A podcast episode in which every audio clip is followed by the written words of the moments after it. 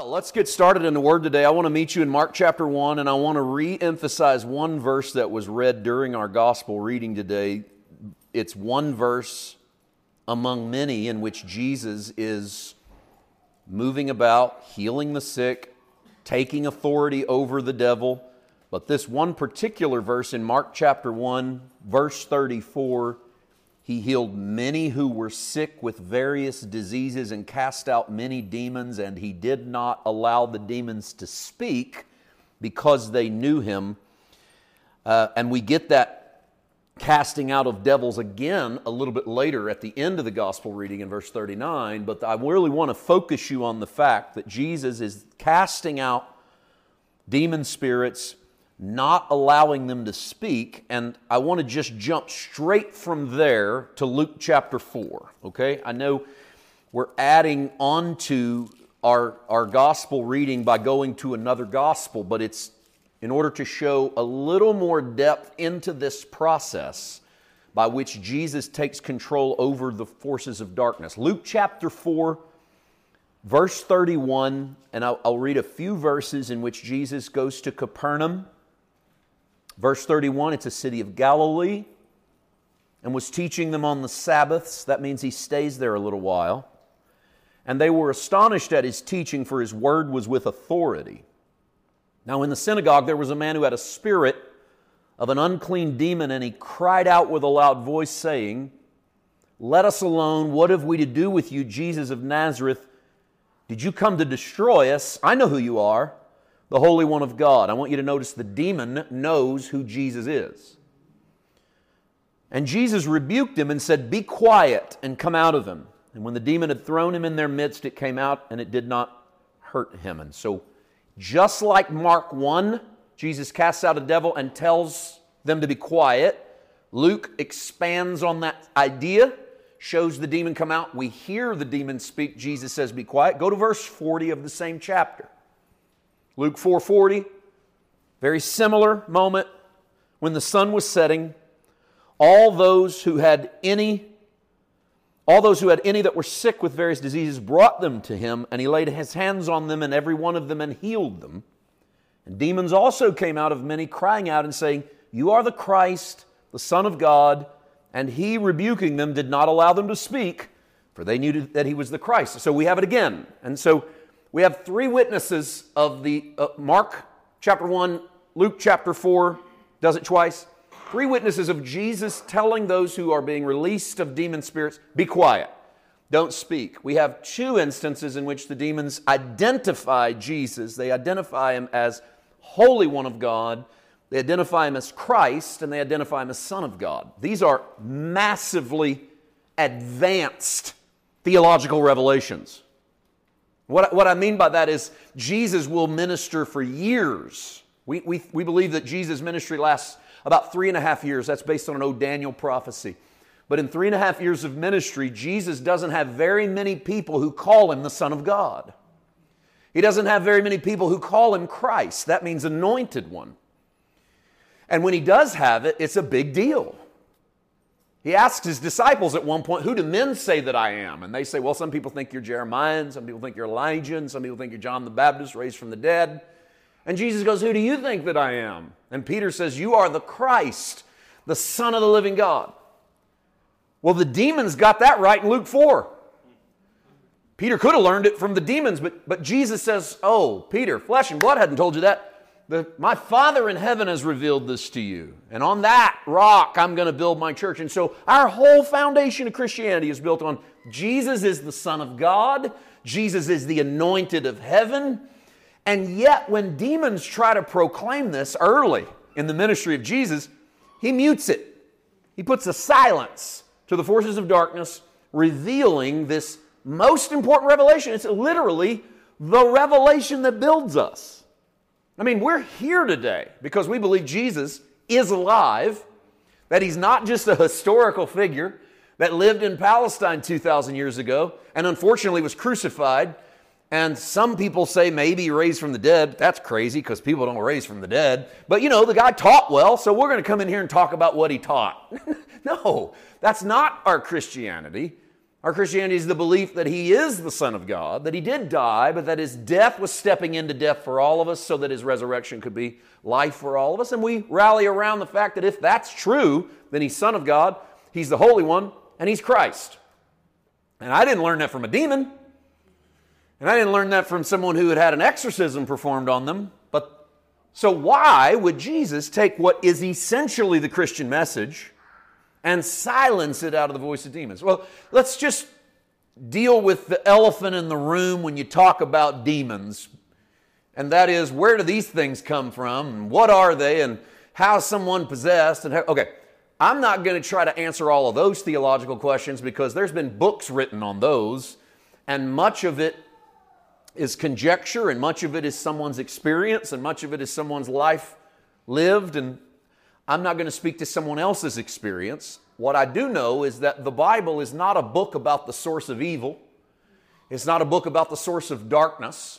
And the Bible doesn't have a whole lot to say about things like the origins of demons. Now, we do have extra biblical books that aren't in our canon that talk about some of those things. But if I were going to simply establish a theology on extra biblical books, I hope you realize there'd be a lot of things that we'd have to talk about that aren't based simply in the scriptures. So, what we can do is look at the fact that the demonic that Jesus brings out stands for something. And I think in many cases it stands for all of the things that we're possessed by.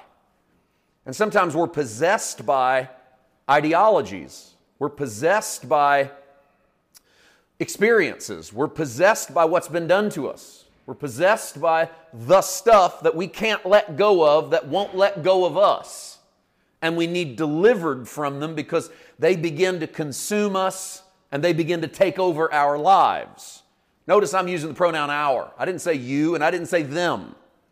Because the reality is, is that a lot of us have things that possess us and take us. And part of the Christian experience is being released from the possessiveness of all of the other things that try to control us and that, and that we've given ourselves over to. And Christ comes in to clean the rooms of our heart, to go to work as a great physician, to do the healing that needs done, in all of the possessed areas of our life. No, I'm not saying Christians are demon possessed, but I hope you understand what Jesus is doing is he's releasing people from the garbage that has consumed them. Like the Gadarene demoniac who has a legion worth of demons in him. A legion is 6,000 Roman troops. And when Jesus says, What's your name? It's legion. And the young man then who's cutting himself and he's naked and he's living out in the cemetery and no one wants him in town and he's the rejected generation. He's the young man with nowhere to go and no one to turn to. And Jesus releases him from that possession and clothes him and sits him and feeds him and speaks to him like a human. And that scares the town because it's scary to watch someone transform from something they're possessed by into something in which they are sit, seating and clothed and in their right mind. And that's the famous story of the pigs go over the cliff into the sea and die. And this young man is delivered from what possesses him. And in, and in every case of this demonic being released, in the early parts of the gospel, we have Jesus silencing the person so that they don't say anything. That's not the end of the story in regards to what happens in those who are released of the demonic. Remember, Jesus tells the story, and this is particularly interesting to me and from a Christian perspective. Jesus tells the story. He says, There's a man, if a man is released of demons, the demons will go out and you clean the rooms of the house. And if they come back and find the rooms empty, they'll come back with spirits seven times stronger than themselves to repossess that place. And we don't have to we don't have to figure out what all of that means in the realm of the spirit. What we have to understand is that any room that is emptied needs refilled because Nature abhors a vacuum, and so does our spirit. It abhors anything that's been emptied out. Whatever's been emptied out is going to be filled with something. And so, filling it with something proper and something full of the light of God and the love of the Father is essential. Otherwise, other ideologies and other problems and other fears and other anxieties and other stuff finds its way into those empty areas of our lives. This is why Jesus is not a principle Like we're just trying to replace your secular principles with Jesus principles, trying to get you to stop thinking so much this way and start thinking our way. No, we're not talking about replacing an idea with an idea. We're talking about He who fills our life so that it begins to take possession of all of those other areas of our life. So, why then silence those demons that are coming out? Well, part of it is because it's demons coming out, is because it's the negative, it's the wicked, it's the evil, and we don't see God in the in uh, in the wicked, and we don't see God in the dark, and we don't see God in the evil. But what's disturbing, let's just be honest when we deal with the text. As much as we can, let's wrestle it from a place of truth. Okay, so here's me wrestling it from a place of truth. They're telling the truth. Like the, de- the demons that are coming out of the people, they're not coming out going, This guy's a joker. He's a charlatan. You don't need to listen to him. I mean, I would expect that as they come out. And Jesus is going, Hey, be quiet. Watch your mouth. No, instead, they're coming out going, This is it. This is the Holy One, Son of God, right here. Anointed. This is the Christ. And yet, Jesus doesn't say, Hey, listen to him. These demons are getting it right. Instead, he says, Be quiet, close your mouth. So we need to wrestle with why. Because they're not lying. Okay? They're not telling an untruth. And Jesus is the Christ, and he is the Son of God, and he is the Holy One. And they're not coming out and acting as if he's not. So why does he silence them? And maybe it's because, and we'll start here and build on this, okay? But maybe it's because he doesn't want the message of the gospel and the peace and the kingdom of God to be delivered from the mouths of the demonic. Maybe the choice of God is not that the good news gets presented by people who come from a place of wickedness and darkness. Maybe that privilege belongs to the disciples. Maybe that privilege belongs to people. Maybe that privilege belongs to the church. And I don't doubt that. I, I think that's very much a part of it. That Jesus anoints his own disciples and says, Now go out and preach the kingdom and deliver the sick. And they do. And it's a great privilege. And they come back at one point so excited. Remember when he sends out the 70? He sends them out in 35 groups of two. And they come back and they say, Demons responded to us in your name. And Jesus says, I watched Satan fall like lightning from heaven. It's Jesus going, You guys have been shaking up the realm of the Spirit. And that's got to be exciting for the disciples. And so maybe Jesus wants them to know the excitement rather than the demonic. But you know, I'm not satisfied with that. That's not that doesn't do it for me. Like I'm okay with it. I agree. He wants he doesn't want the demons like he don't want the demons getting the joy of spreading the kingdom. But there's got to be more to it than that. And I believe that if we use the volume of the Bible to understand what people thought about God, when we get to the place of Jesus, we might have a better understanding. I want to remind you of something I quoted for you a moment ago. Jesus says to Peter, Who do you say that I am? And Peter says, You are the Christ, the Son of the living God. And I told you, Peter could have got that from the demons because he's there in Luke 4. Maybe he hears the demons say, and, and, maybe he's not there in Luke 4. I mean, he doesn't actually become a disciple until the next chapter, but Jesus casts a devil or casts a fever out of his mother in law the night before during the same miracle session, so he's at least there, whether he's a follower or not. But Jesus is very specific to say, Flesh and blood didn't reveal this to you, the Father revealed this to you, which tells me that Jesus considers everything not the Father to be flesh and blood. In other words, two systems. Either you learned it through the natural realm, or you learned it through the supernatural realm. You either learned who I am because someone convinced you or something convinced you, or you learned who I am because the Father convinced you. Which tells me, and Jesus then says, I'm going to build my church on this, which tells me there'd be two ways to build a church. And one of those ways would be in the realm of the flesh and blood, the realm of the natural, the realm of wisdom and intelligence and hard work and sweat and blood and tears and character and integrity and doing things the right way and lots of money and good buildings and good programs and stuff figured out. And you can build a lot of stuff that way. And we've seen a lot of stuff in the world built that way. And that doesn't mean that stuff built that way is inherently terrible. Because the systems of this world are essentially built on flesh and blood. And they're not inherently terrible, they just tilt towards terrible a lot of times. Being very honest, right?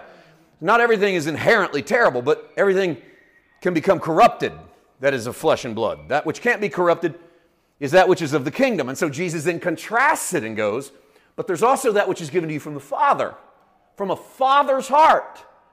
The Father reveals something to you, and those are two different ways. And he goes, I'm going to build my church, my people, on the Father reveals his heart to them. Not flesh and blood, blood, sweat, and tears, goodness, greatness. The contrast. Even though good can come from this, so can evil. But over here is only the heart of the Father. Over here is a revelation in which you encountered Him directly from who He is. This puts the responsibility of building the church on Jesus and the Father instead of you and me. Because if it were flesh and blood that built the church, then it's our job to do it. Get busy. And therefore, I'd have the right to drop the hammer of intimidation on you as to whether or not you're doing enough for your part at the garden or your part for the kingdom. And, and a lot of us have heard that. Are you doing your part to build the kingdom? My question is always, what's my part to build his kingdom? It's his kingdom, it's not mine. I didn't ask you to come build my house. It's his house, it's his kingdom. So I don't have to do my part to build the kingdom. He builds the kingdom whether I build the kingdom or not. I mean, who do you think you are? Right? But my part is to participate in the revelation of the kingdom. Flesh and blood didn't tell you this, Paul. My father told you this. I'm going to build my church on people meeting my dad. I'm going to build my church on people having a revelation of my father and his love. And this is why then Jesus navigates his way through the world as a reflection of his father so that people that come to Jesus will know what God looks like. So there's no bait and switch. Because, see, bait and switch is Jesus is so kind and loving and gracious and sacrificial and gentle, and you want to follow him. And so you say yes to the sinner's prayer. And then they baptize you. And then Jesus shows you the switch in which he goes, Now you got to please my dad, and my dad's hard to please. And my dad is a fireball of vengeance and holiness and he is not going to put up with and and this drops on us like a bomb a lot of times when we come to the faith. And then we go wait a minute are these two different characters? And we actually sort of preach them that way as if they are two different characters sort of balancing it out. And that's what people mean when they go you guys preach too much love. You got to preach that god's also holy. What they're actually saying is you're preaching too much jesus and not enough god. But that's a lie because jesus is what god looks like and so, wherever you think it's out of balance, too much Jesus, it simply tells me you've never actually met the Father. Because the Father and the Son come from the same stock. He's not a rebellious son. Israel tried to call him that. I know I'm out in the theological weeds here, but can I, can I drag you out here with me for a second? I didn't plan all this, but you got to go with me. Israel tried to call him a rebellious son. Do you remember Jesus saying, John the Baptist came neither eating and drinking, and you guys said he had a demon? The Son of Man comes eating and drinking, and you call him a glutton and a winebibber. Remember that? Which means that Jesus was eating and drinking enough that people thought he was eating and drinking too much, for whatever that's worth. But you know that has a much deeper theological meaning. Because in the Old Testament, if your son was in rebellion against you, you could take him to the elders in the city, and if the rebellion was big enough, he was labeled a glutton and a winebibber and stoned to death. So to call someone a glutton and a winebibber was to call them rebellious against their father's name. When Jesus says, You call me a glutton and a winebibber, he's doing more than saying, You're making fun of me for how much I'm eating and drinking. He was saying, You think I'm in rebellion against the God you you know. I'm not in, re- I, oh, I'm in rebellion against the God you know. I'm not in rebellion against my Father. So there's a very deep, there's some deep water there of Jesus saying, I'm being accused of being in rebellion against a God you've created. I want you to come to a revelation of the Father. I'm not going to allow it to happen through any other way but through a revelation of the Father. Therefore, if Christ builds his church, it's Jesus' job to reveal himself to you. Pastor Paul tries. I'll read the text, I'll bring out the loveliness of Christ as I see it, and my responsibility is not to heap upon you shame, guilt, condemnation, fear, but to give you the love of God and allow the Holy Spirit to do the work in your life, not to try to transform you, but allow the Holy Spirit to do what He will do. I can't be your judge or your jury, and if I do, I try to step in and take the place of the master builder. I won't do that. And so, in not doing that, I have to step back and trust the Holy Spirit to reveal Himself to you through a revelation of the Father. That's a slow game. That's the slow game. That's what we call the long game, right? The short game is quick fix. Everybody conform to a standard. Stop wearing this, start watching this, stop watching this, stop listening to this, start doing this, don't drink that, don't eat that, don't go there, don't, don't, don't, don't, don't, don't. Been in those? Notice how they just keep going up? Of course they do, because somebody else is offended. Somebody didn't like that. Somebody reading that text, boom, boom, just going through the roof. And if that won't work, then we'll just legalize it or make it illegal. No one gets to do it. It's illegal. We're a Christian nation. We're not going to allow people to do that, watch that, drink that, go there, but un, until it starts to encroach upon your thing. And then appeal that law, start a new law, do something. My, my point is that if you want to, gra- to have uniformity, then you can try legalism. You can try legal codes and laws and stuff, and you won't transform hearts because that only happens because flesh and blood can't reveal this. Flesh and blood can get you in line, but they can't introduce you to the Father. So Jesus says, My Father has to do this, and on that I'm going to build my church. And so my church is then built off of that revelation. So what's this got to do with demons?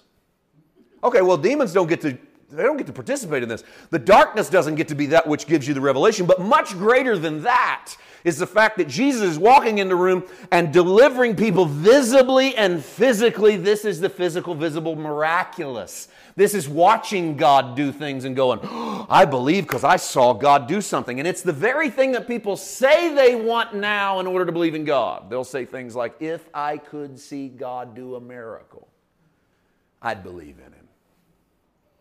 If God would do this, I would do that. This is it. Here's what we're saying without saying it I can be bought. My faith can be bought. But, I, but it's not really faith. My reason can be bought. If God will do it scientifically and reasonably, even if it's miraculous, and my eyeballs can see it and my brain can at least acknowledge it, I'll believe. It's asking God to perform in my realm only. It's not allowing me to elevate my faith into the realm of God. It's demanding God come down to my dimension to do things the way I'll believe them. And if I see Him do them in my dimension, He's got me. I'll follow Him. My question is, does that work? Go, go to Psalms chapter 103. Because I told you we have the body of the Old Testament to help us with this.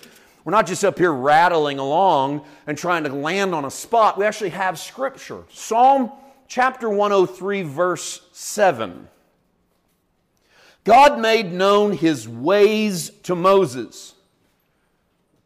He made known his acts to the children of Israel. Let me read that again. Psalm 103 7. God made known his ways to Moses, his acts to the children of Israel. Listen to that in the New Living Translation, the NLT. He revealed his character to Moses, he revealed his deeds to the people of Israel. Character, his way, his acts, and his deeds. Two different things. Moses gets his character, Israel gets his action. Who believed? Moses or Israel? Moses. The psalmist is giving you a contrast. Moses walks with God, sees his face. Well, sees his backside, sees his goodness. Highest prophet the Old Testament has until, and until the Old Covenant has until John the Baptist is Moses. The prototype of leadership. But he knows God's character. He knows God's ways. He comes back to God every day because he knows his heart. The Old Testament says that God spoke to Moses from between the cherubim, which means that Moses would show up at the door of the tabernacle and hear God's voice. And he knew God's heart. Israel wanders over and over into idolatry and into sin. Why? Because they know God's actions. They only see stuff happen. And seeing stuff happen wasn't enough to make them believe. It only helped them believe until it happened again. And they would lose their faith and then it would happen again. They go, oh, okay, well, we believe. But even that didn't work because at first they loved the manna. Every day there's bread outside my tent. I didn't even work for it. This is incredible. By the end of the wilderness journey, the Bible says they were complaining and they hated it because the miraculous doesn't convince you of the Heavenly Father. Because the miraculous is done in the realm of the flesh and the blood. It's done in the realm you can see with your eyes, you can touch with your hands, and you can experience with your natural sense. It doesn't demand faith. Once it's there, you saw it happen in the natural, and you go, okay, I'll follow a God I can see. Israel knew the God of action, but they didn't make them believe. Moses knew God's ways. Let's compare it New Testament thinking. Think of it this way the ways of God, the character of God, is what Paul says to the Philippians when he says, I want to know him and the power of his resurrection and the fellowship of his sufferings.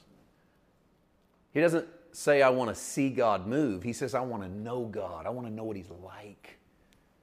I want to know what he's like and the power of being a new man, and I want to fellowship in his sufferings. If it means going through hell with him, I want to go through hell with him. I want to know how God would handle it. And I only know this by spending time. This is why, as pastor, I beg you to carve some space in your life for the discipline of meditation and prayer and Bible study. Not because I'm trying to put you under the law or legalism. In no way am I trying to tell you that you're not saved if you don't do it. You won't be righteous. God won't forgive you. I'm telling you that you'll starve.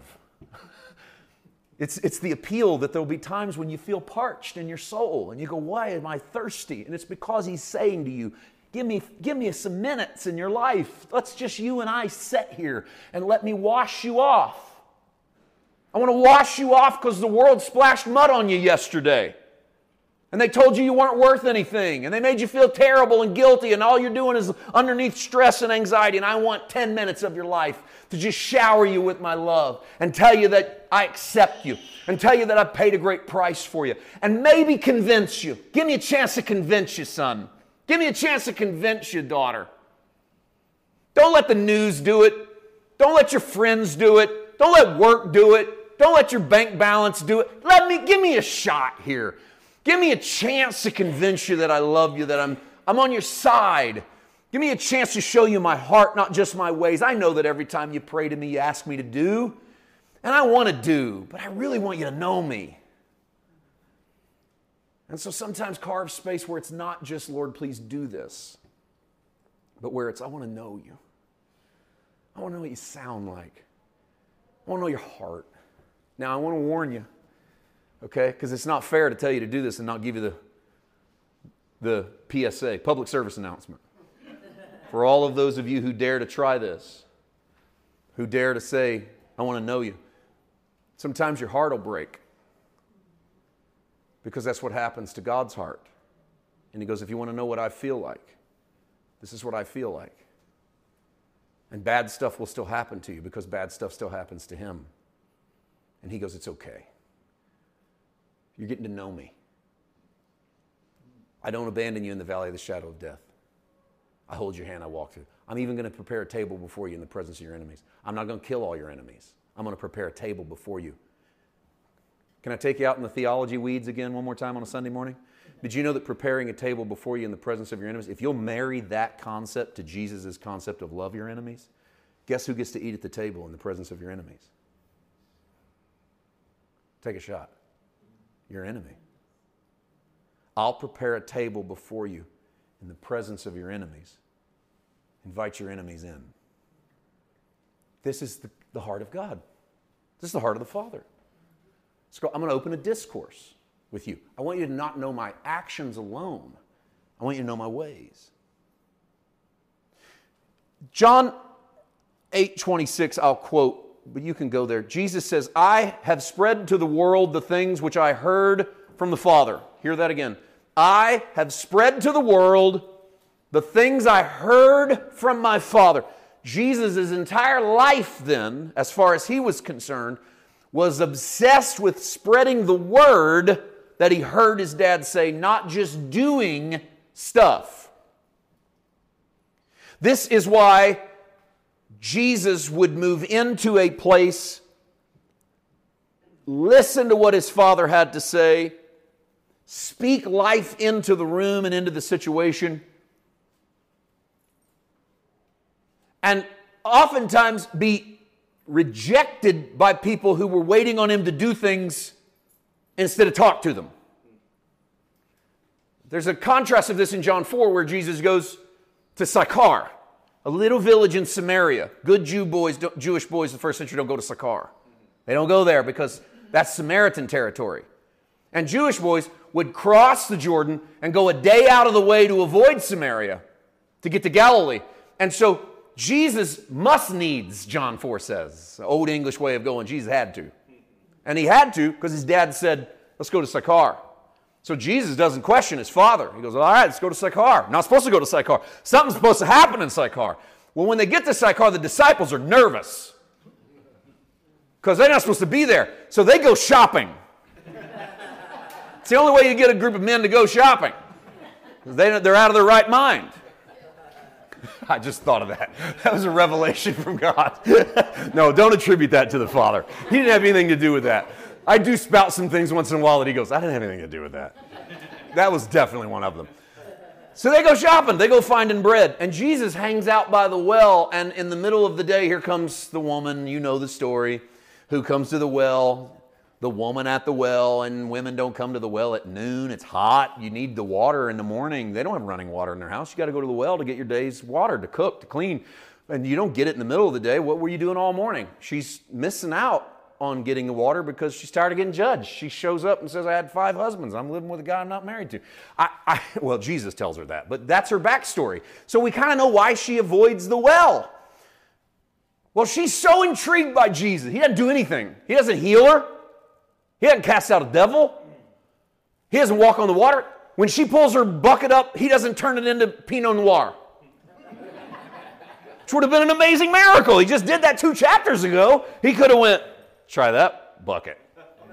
Dip it down in there, we'll do that again. What, what varietal do you want this time? You want some cab? I can do it. Quick transformation. He doesn't do any of that. He just talks to her. He just reveals the heart of his father. And she's so amazed, she leaves her bucket. She came to get water and she leaves it and goes back to her town and she says, I just met a man, you're not going to believe it. And they say, Well, we're not going to believe it unless we hear him. So she goes and gets him and he comes to the house and he preaches and everyone in the town goes crazy and excited. And the Bible says in John 4, all he does is talk to him. He leaves Sychar and heads back to Judea. And when he arrives, he goes into a Jewish house. And the Bible says that a nobleman had a sick son. No one would believe on him. And a nobleman brought his son to Jesus and said, He's sick, would you heal him? And Jesus turns to the crowd and says, You people, I like how the King James says this, you people won't believe unless you see a miracle. And he heals the young man, and the place is lukewarm. They believe, but not as Samaria did. You know why John throws those two in? To show you that Gentile, the Samaritans, the half breeds, they're not supposed to be the ones. They get the words of Jesus and believe. And Israel, whose root stock was seeing God do stuff. If you don't come in here and do something, we're not going to believe in you. And Jesus goes, That's exactly right. If I don't do anything, you won't believe. Let me tell you why I did that whole sermon to give you this principle. Let me tell you why Jesus tells the demons to be quiet. Because the revelation of who the Father is is supposed to come because you meet the Father and you hear His words, not because you see an exorcism or you see a miracle or you see a deliverance. And Jesus didn't want people coming to a revelation of following God. He wanted them to come to a revelation of following the Father. And it's the Father's words spoken over us. That's the source of our faith, and it's why it's God's job. See, we're proclaimers of good news. That's all we can do. We just trumpet it. But at the end of the day, I don't transform you. I don't know how. I don't want to. I'm, I'm, I'm okay with whatever you are. I leave it up to God to work on the inside. I, work, I leave it up to God to go through the rooms, to go through your heart. I let the Holy Spirit walk the halls of your heart and say, We need to do some work in this room. It's way better that He does it than that I do it. I'm not going to know how to handle that. What I do believe is that it's His job to pursue us. He pursues us with His love, He pursues us with His revelation. I'll close for you today in John 17. Go with me real quick to John. One more, one more John. I love John's gospel. One more spot from John 17. Listen to Jesus talking. If you didn't know, and I probably didn't tell you, if I were titling this today, I would title it The Gift of Words, because I think what Jesus gave as a gift to humanity was the Word, the Logos. Word is transformative. Word penetrates your darkness and turns the light on. And what Jesus gave was the words. He gave the word of life. He gave the word of his Father. He gave the word of his love. Listen to John 17, 4. I have glorified you. This is Jesus talking to his Father. I've glorified you on the earth. I finished the work which you gave me to do. He hadn't even went to the cross yet. How in the world does he say, I finished the work? He hasn't went to the cross.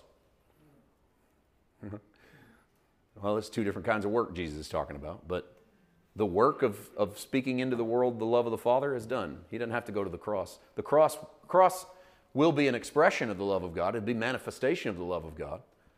But the word's already been done. Jesus has placed it into the work into the world. And now, O Father, verse 5, O Father, glorify me together with yourself with the glory which I had with you before the world was. I have manifested your name to the men who you've given me out of the world. They were yours, and you gave them to me, and they've kept your word. Now they've known that all things which you've given me are from you.